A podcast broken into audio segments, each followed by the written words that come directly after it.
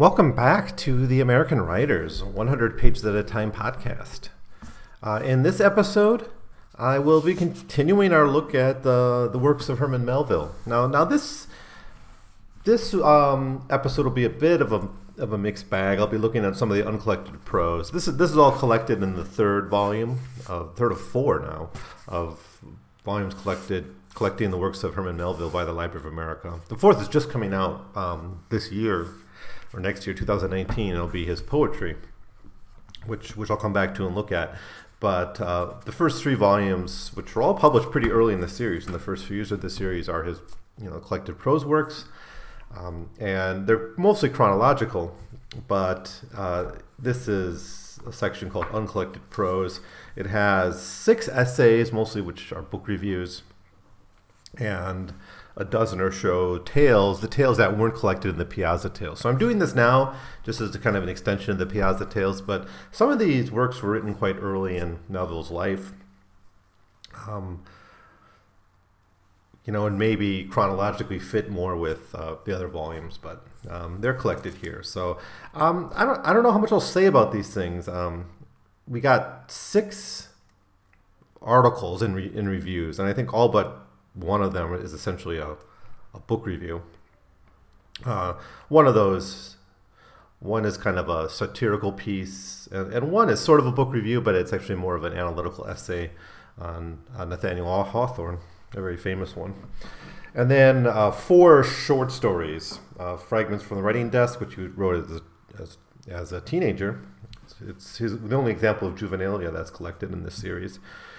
I don't know if there's any more to collect actually, but we have this one. We got uh, Happy Fail, Failure, The Fiddler, and Cock-a-Doodle-Doo, which are all early stories he wrote after the failure of Pierre.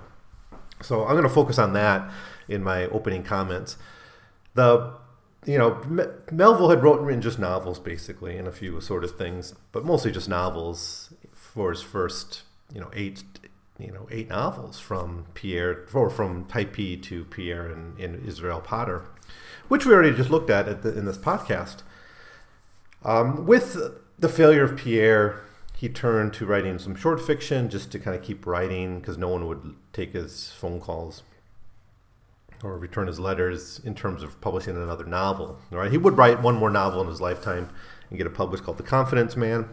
But he basically, his, his career as a writer of novels has had died. He did, after Pierre, write Israel Potter, but he had to sell that basically as a straight adventure tale and he couldn't really do a lot of what he did in his other works.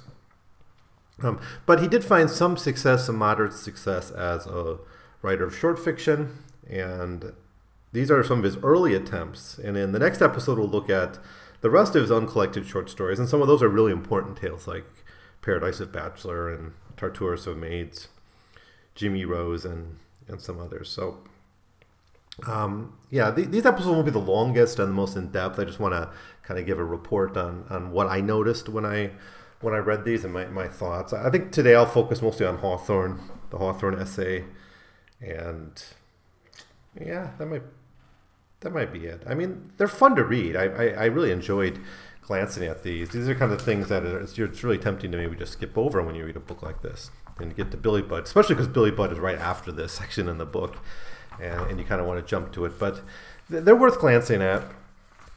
Um, most of these book reviews, though, aren't particularly important. Um, the first article we have here is called Etchings of a Whaling Cruise, and this was published in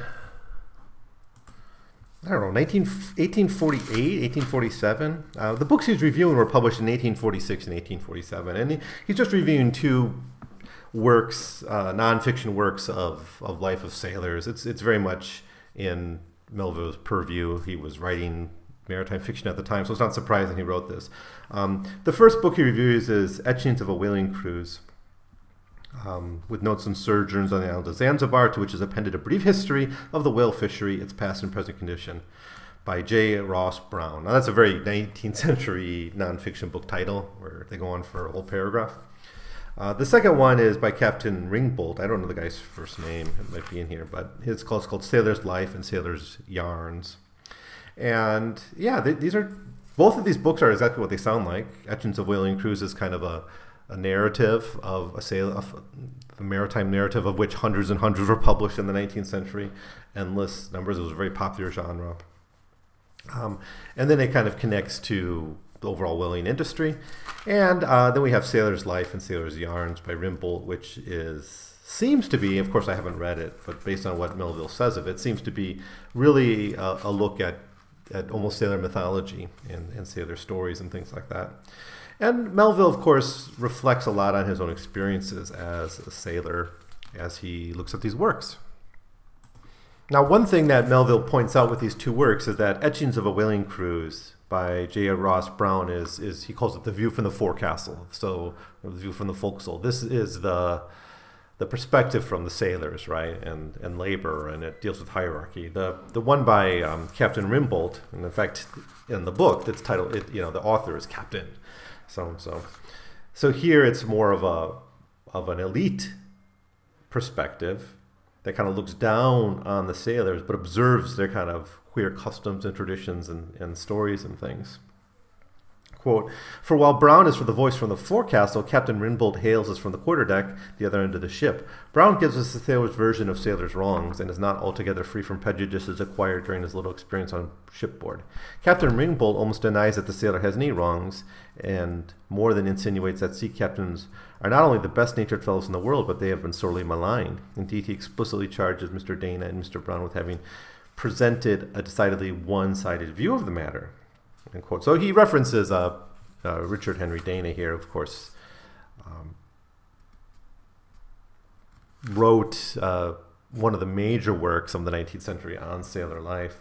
Um, Melville seems to prefer the the Browne book, but he does say that the Ringbolt book, you know, has value, mostly for mostly for including these sailors' tales in them. He doesn't say much about it though, because he seems really focused on the fact that it is kind of this elitist perspective of life on the ship that that looks at it as like a perfect society almost. And and Melville, of course, is focused much more on the ills of life at sea. But anyways, it, it's it's too. I'm actually interested to maybe check out both of those original source materials. They're probably on Google Books if you want to look at them. So that's that's the first little article we have, and then the second one is is a bit of satire. Actually, it's um, it's about 20 pages. It's actually a series of little vignettes called "The Authentic Anecdotes of Old Zach. Now, Old Zach is Zachary Taylor. Um, now, if you remember from your history class, Zachary Taylor was a Mexican War general, and then he was he was run for president. I think he must have been a what party was he? Was he a Whig? Yeah, I think he's one of the few Whig presidents you, you had in that antebellum period. Of course, the Whigs were the major political party, but they, they only had a few presidents in this period.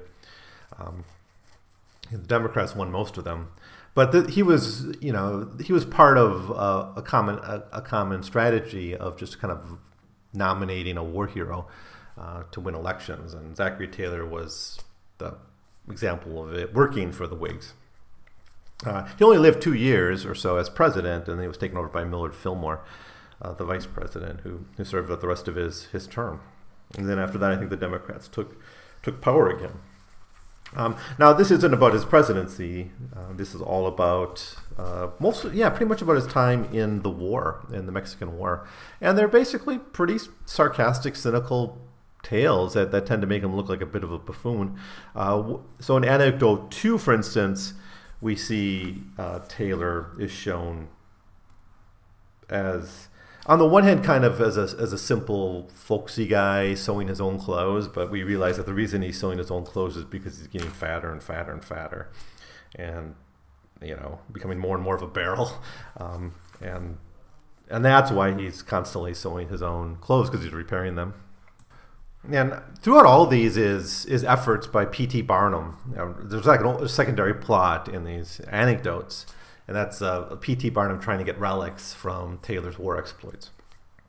Uh, P.T. Barnum, you know, writing letters and things, trying to get these things. So that that's kind of the two sides of the story. I think what Melville is doing here is is probably critiquing the more jingoistic pro-war press of the time that, that made these people look out to be great heroes, and he's just mocking them. So it's a really good example, I think, of, of maybe early American satire, the kind we're going to see, of course, a lot in the in the 19th, later 19th and, and 20th century writing. So yeah, it was all they were all written in 1847. Uh, while the Mexican War was, I think, just winding down at that point. Maybe it was already over. Yeah, the treaty was in 1848 that ended it. So this was published while the war was still going on, but also at a time when they must have been preparing for his political career because the election in 1848 is is when he got elected president. Anyways, that's that's those uh, authentic anecdotes of the Old Zach. They're, they're, a lot, they're a lot of fun, but mostly they're just silly stories. Um, then we have Mr. Parkman's Tour.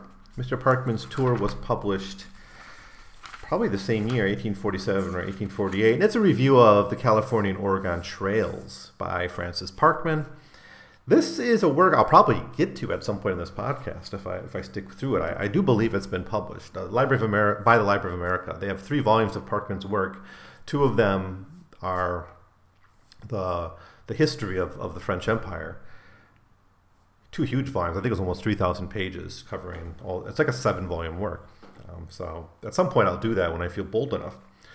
But he, there's also a slimmer volume that they publish, which has his account of the Pontiac's War and his account of, of the Oregon Trail. So I think that's the book here he's talking about. I remember it was called the Oregon Trail. This one's called the California Oregon Trails. Maybe it's the same book. I think it's the same book. So Parkman is it's kind of an interesting figure. He's one of the the first really important American historians, obviously, um, and uh, you know, uh, he's like the his, the historian in the American Renaissance. I guess that's one way to think about think about him. Um, Melville doesn't really have any criticisms of the book. He thinks it's it's a wonderful book that really gives the flavor of of the of the environment, of the experience, of of the Indian life, and, and the kinds of things that, that pioneers faced on the on the Oregon Trail. I, w- I will address the, the, the question of, of how Parkman uh, seems to portray Indians, at least through, through Melville's mind. I'll, I'll just read this paragraph here. Quote, in a brief and appropriate preface, Mr. Parkman adverts to the representation of the Indian character given by poets and novelists, which he asserts are for the most part mere creations of fantasy. He adds that the Indian is certainly entitled to the high rank among savages, but his good qualities are not those of the Uncas or Outalissi. Now, this is back to Melville's words. Now, this is not to be gainsaid, but when the body of the book we are informed that is too difficult for any white man after the domestication among the Indians to hold them much better than brutes. When we are told, too, that to such a person the slaughter of an Indian is indifferent to the slaughter of the buffalo, with all deference we beg leave to dissent. It is too often the case that civilized beings sojourning among savages come to regard them with disdain and contempt. End quote. I, what Melville is saying here is that despite Parkman's claim that he's going to kind of change the representation of Indians and present them in a, I guess, a more authentic and, and positive way, he fails to do that in the actual account, which is going to be full of battles and skirmishes with, with savages.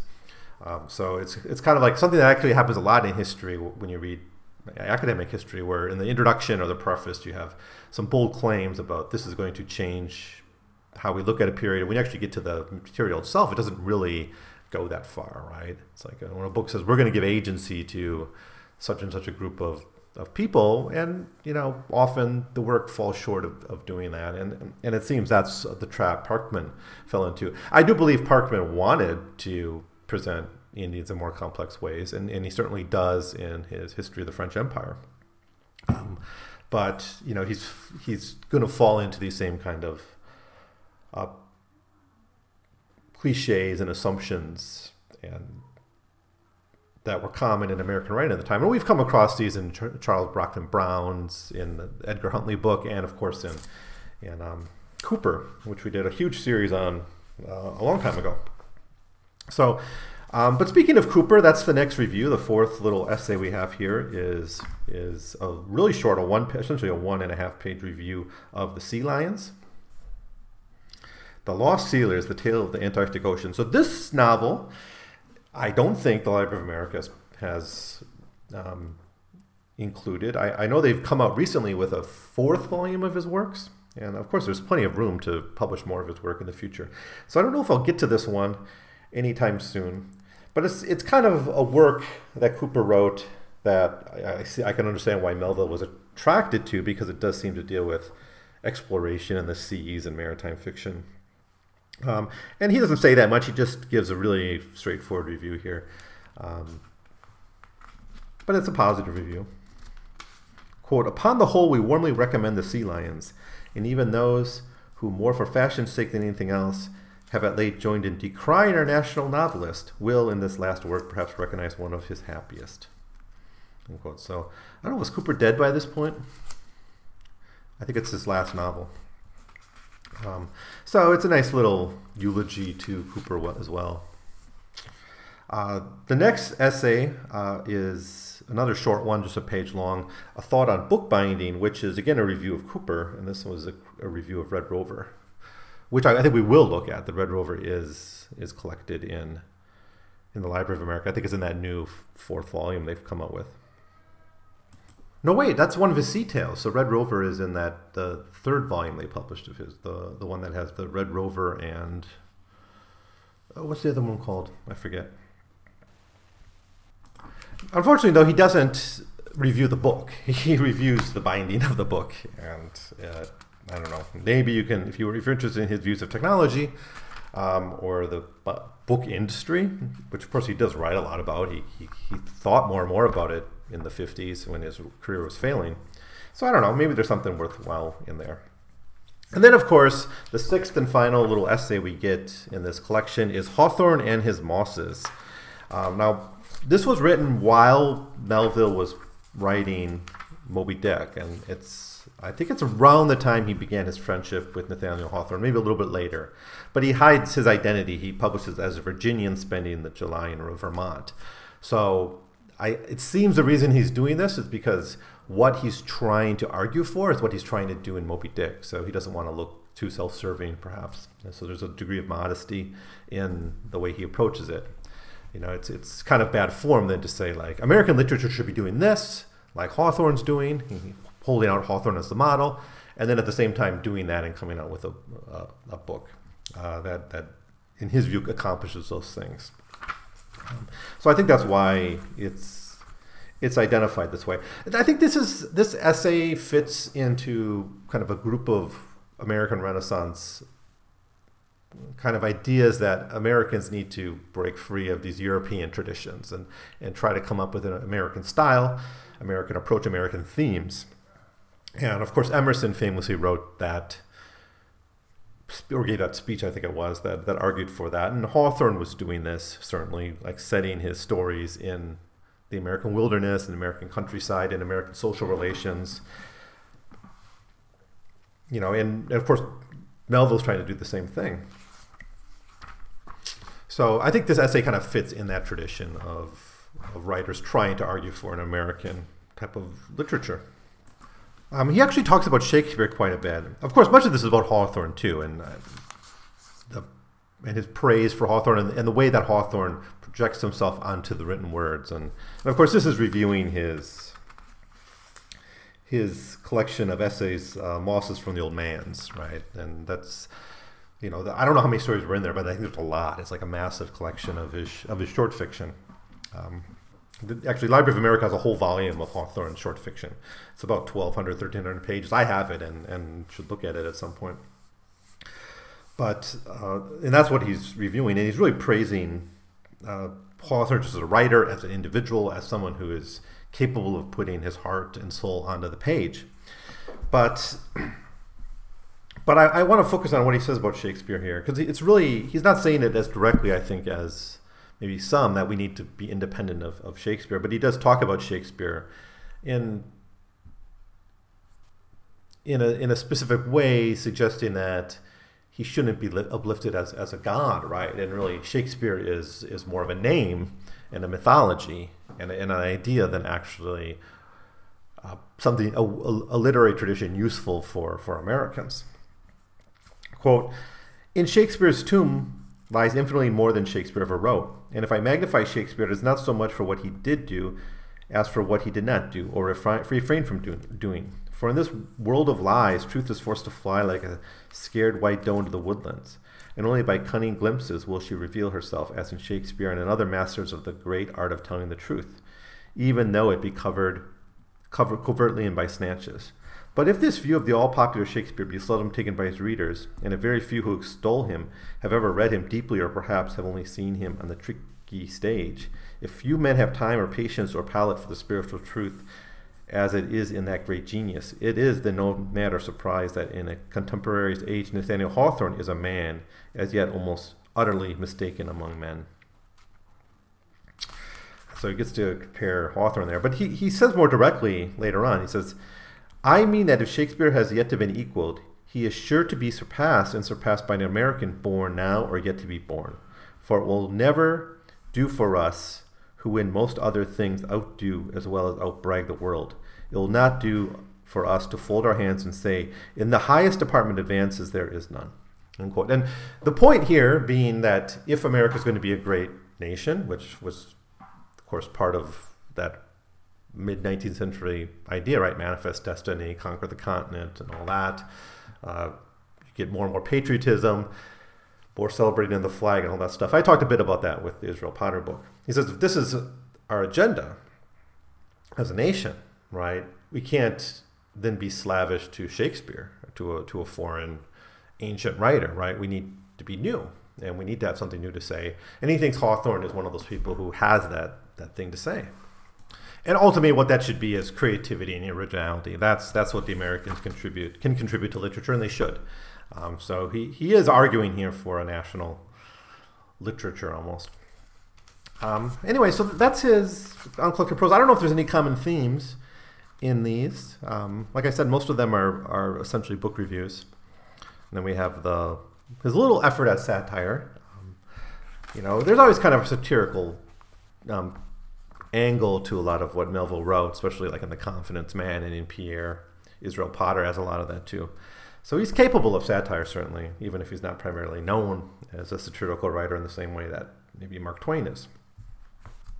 All right, so that's what I want to say about those those essays, and um, yeah, let me let me jump a few of these tales just to kind of evenly divide these two episodes. I'm going to look at four of the tales. First, fragments from a writing desk. So this particular essay, or story actually, story was published in, I think the, the 1830s. It's, it's an example of his juvenilia. Yeah, so I've looked it up. It's it's 1839. Fragments from a writing desk. Uh, it's it's in two parts. It's like two two segments. I think they were published in in a like a local yeah. So they're published in the Democratic Press uh, in a in a town that's a newspaper in a, in a town in New York, right? And they're they're one in two, so maybe they weren't popular, so he didn't write more. But it, it seems it was going to be a series of these, and they're they're not that great. I think I I don't know. I didn't get much out of them. They're both sort of a little bit gooey love stories. The first is a letter to his mother it's not Melville writing it. It's some guy in L.A.V. are his initials. It's a letter to his mother, just talking about how basically how great he is, about his his many virtues, and then he starts talking about like some of the local girls and how beautiful they are in their eyes and, and all that. Um, a lot of poems worked in, a lot of verse worked in to kind of to lay it on a little bit thick, in my view. Uh, the second one is a, is a little bit more of a story, actually. And and it's where he's basically he's he's walking around or something, or I think he's he's at the river bank, and he gets a letter from Inamorata, basically saying that that he should follow, and then the, the delivery person says, you know, the delivery boy says, you know, follow me to the bearer of, of the letter. And there he meets this a beautiful woman, and they, they fall in love. Um, but he's disappointed at the end because she's deaf and dumb, the one who wrote the letter. So, you know, he kind of flees the relationship. But this is after he already professed love for her. So I don't know if there's too much to say about these these works. I think they do show a writer. 1939. It wasn't the sea didn't make Melville. He was capable of, of, of writing prior to going to sea, um, even if he wasn't the most polished or experienced or or you know, he certainly had skills. And I think that's maybe one thing we can see from fragments from a writing dread, um, desk. Okay, then now with the next story, which was published much later, uh, The Happy Failure, we get start to get to really uh, kind of back into the timeline of, of this series and where it is in Melville's uh, career. So The Happy Failure uh, was published originally in, in 1852. Sorry, 1953. So this is, I think, the first story he wrote, or he, the first story he published after the failure of, of Pierre, when he tried to make this move into writing uh, short stories for for the magazines and, and, newspapers. And so all three of these stories I'm going to look at, the next three, it's going to be The Fiddler, The Happy Failure, and Cock-a-Doodle-Doo. These were all written in that same period of time. Um, again, they're not like the most famous of his stories. They weren't in the Piazza Tales, obviously. And um, so those are the ones I maybe get most commonly thought of as the Melville short stories. But some of these are really interesting. And, and what I so this one, the Happy Failure, is sort of all about technology, and uh, we know that that Melville has a bit of a distrust of of technology. Um, you know, he I talked a little about that with Moby Dick, right? That that famous scene where where Ahab rejects technology and invent, rejects machinery. Uh, we're going to see it much more with Tartarus of Maids, where we see kind of a general overall critique of, of technology's effect on, on society. Um, And so what the character here has, so it's it's this guy, um, the the main character here is what's his name? Do we have his name? I'm not sure, but he has a he has a servant called Yorpy, a black servant, a slave. Yeah, I think he's a slave that helps him along, and they're carrying around this big box, and this box is box is his invention, uh, this man's invention, and it's called the hydraulic hydrostatic apparatus, and its goal is to drain swamps and marshes, convert them uh, into fertile fields. So that's what it's supposed to do. And um, you know, this was a time of invention in in American history, a time of uh, early industrialization where there was a lot of innovation. It was during the you know the canal boom and the beginning of the railroad boom, and of course you know, the cotton gin and uh, the you know movable what's the, what's the term um, interchangeable parts. I think Eli Whitney was involved in, in innovating in that stuff too. And there's a lot of people trying to to invent things for farms, for you know, for development that would be that would be taken off. And you know, this is just one of, of many, you know, I don't know if something like this was ever invented, but you know, it's kind of put in the context of a lot of these failed inventors and these people who tried to, you know, make the next best thing, you know, the thing that's going to change the economy, make them rich, you know, help America develop and all that. Um, but what we have here is a character who's completely attached to this one kind of invention, right? You know, I think you can contrast this to like the really successful inventors like the Edison, right, who invented many, many things, and you know, many of them maybe didn't go anywhere. Many of them were failures, but the things he did you know, that did take off were really successful. Here we have a guy who just invented the one thing, and it's very ambitious, though. I mean, draining swamps with a machine is pretty ambitious. It's almost fantastical, actually, in the, the way it's presented here. And so the main plot here is they, they try to work this thing, they try to get it to work, and and the old man who's the this inventor, right, who's invested his whole life, his fortune into this device, you know, learns that this device is it's not going to work.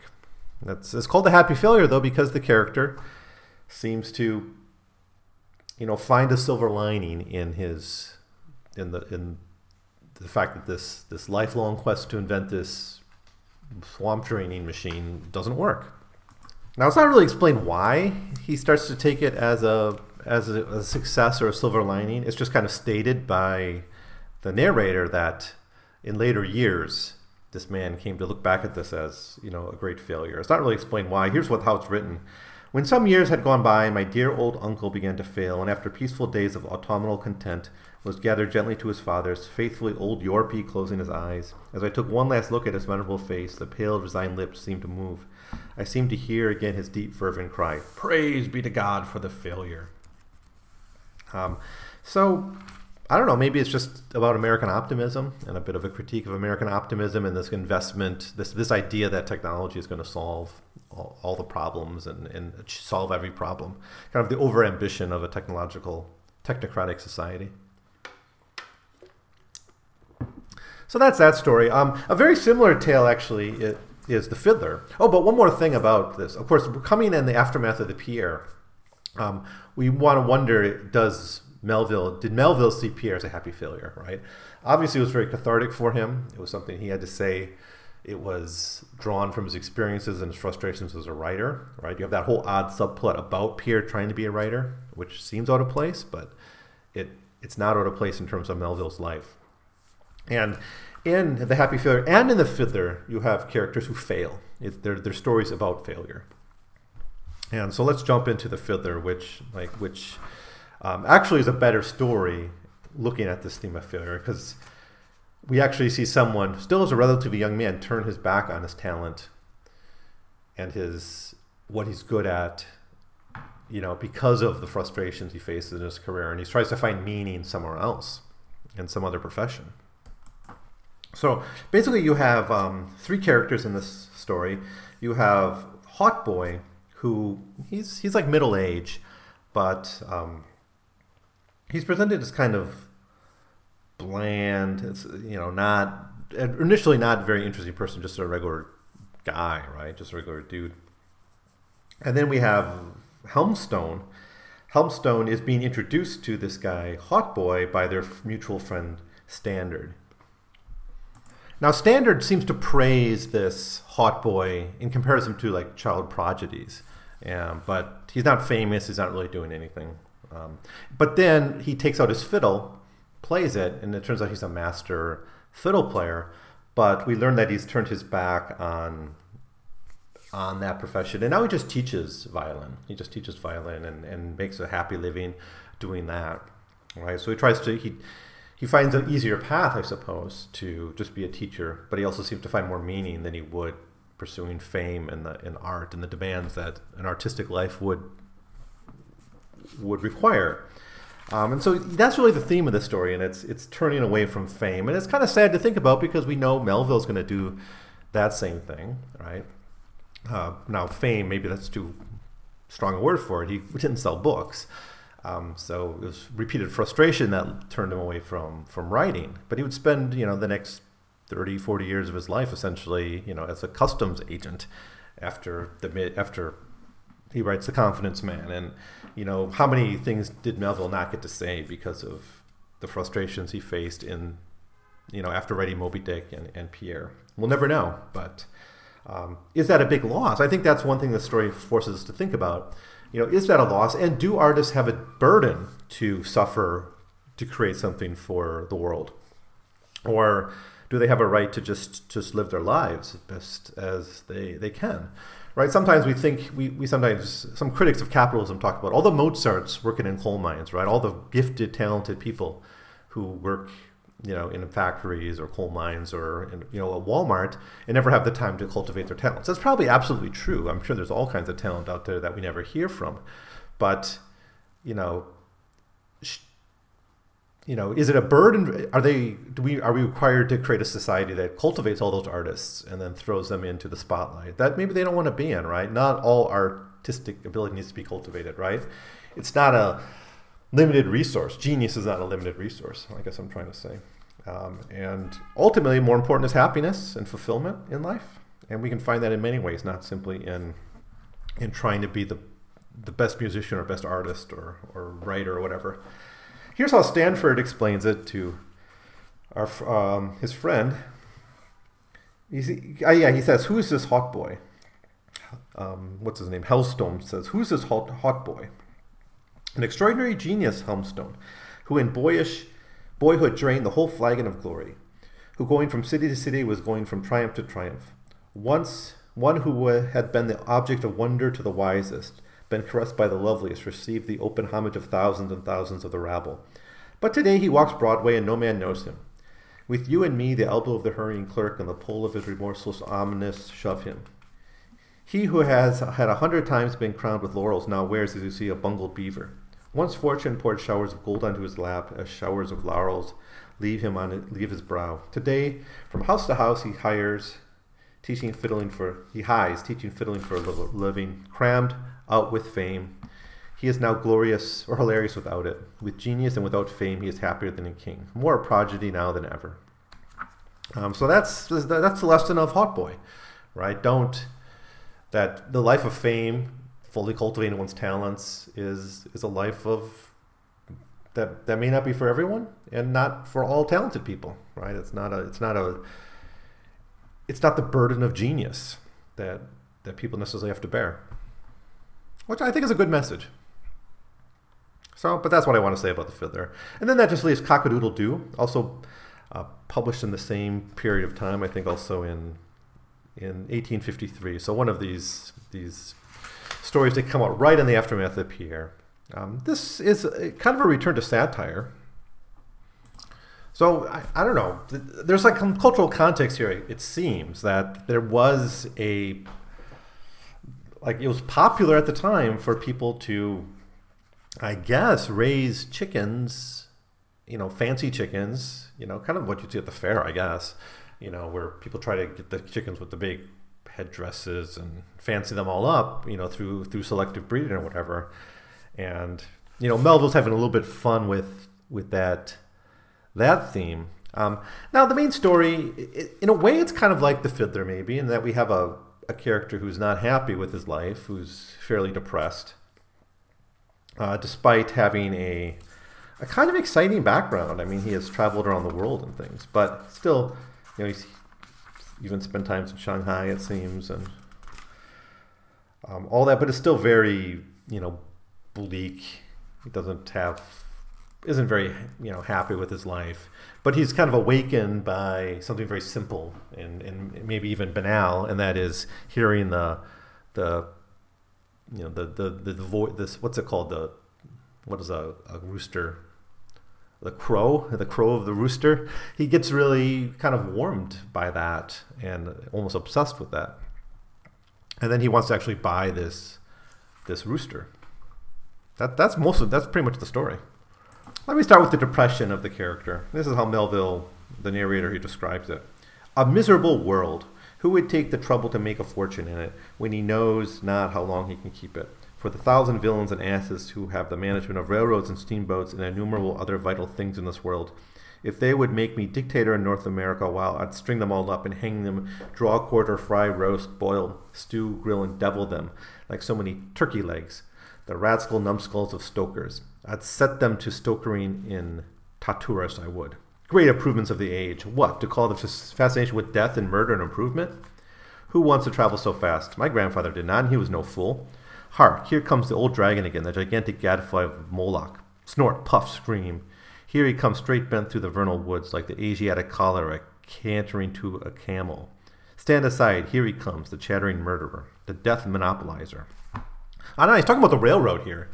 And he's got all this wonderful language to describe the horrors of the railroad. Unnecessary, violent to nature, spewing out sounds and noises and unnatural things. It's just you know, th- th- this is not unfamiliar language to describe the railroad. We even saw that all the way back when we looked at Norris's novel, The Octopus. Obviously, the railroad was the octopus.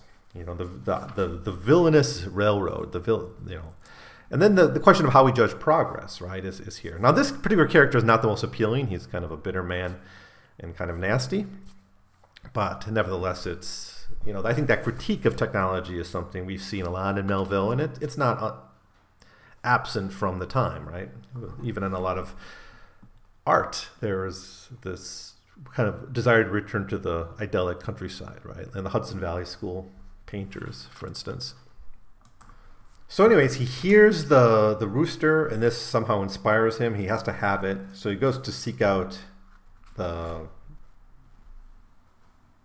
the the owner of the rooster, and the guy's name is Merrymusk and he guy the guy refuses to to sell him the rooster, um, and he can't buy it. And they kind of bicker over it. This guy's this narrator is really desperate to buy it, but he's unsuccessful.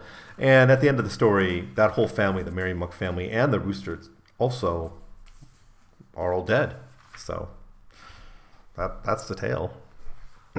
Now, I guess the one important thing to focus on there on, in this story is why doesn't this Merrymusk, who's his family's dying, they're sick, they could use the money. You know, not sell this rooster to our narrator, because the narrator is going to give him a lot of money. Um, you know, he, he has some wealth. He, he's a bit bitter about that wealth, but he, he's certainly more wealthy than, than Merrymusk. And the response is kind of an interesting inversion of class and power. Um, he, he, so he, he basically says, I'd like to buy this, right? And you're poor, so obviously you're going to sell it to me. And he takes offense to being called poor, Merrymusk. He says, Poor men like me, why call me poor? Don't the cock I own glorify this otherwise inglorious, lean, Latin jawed land? Didn't my cock encourage you? And I give you all this glorification away gratis.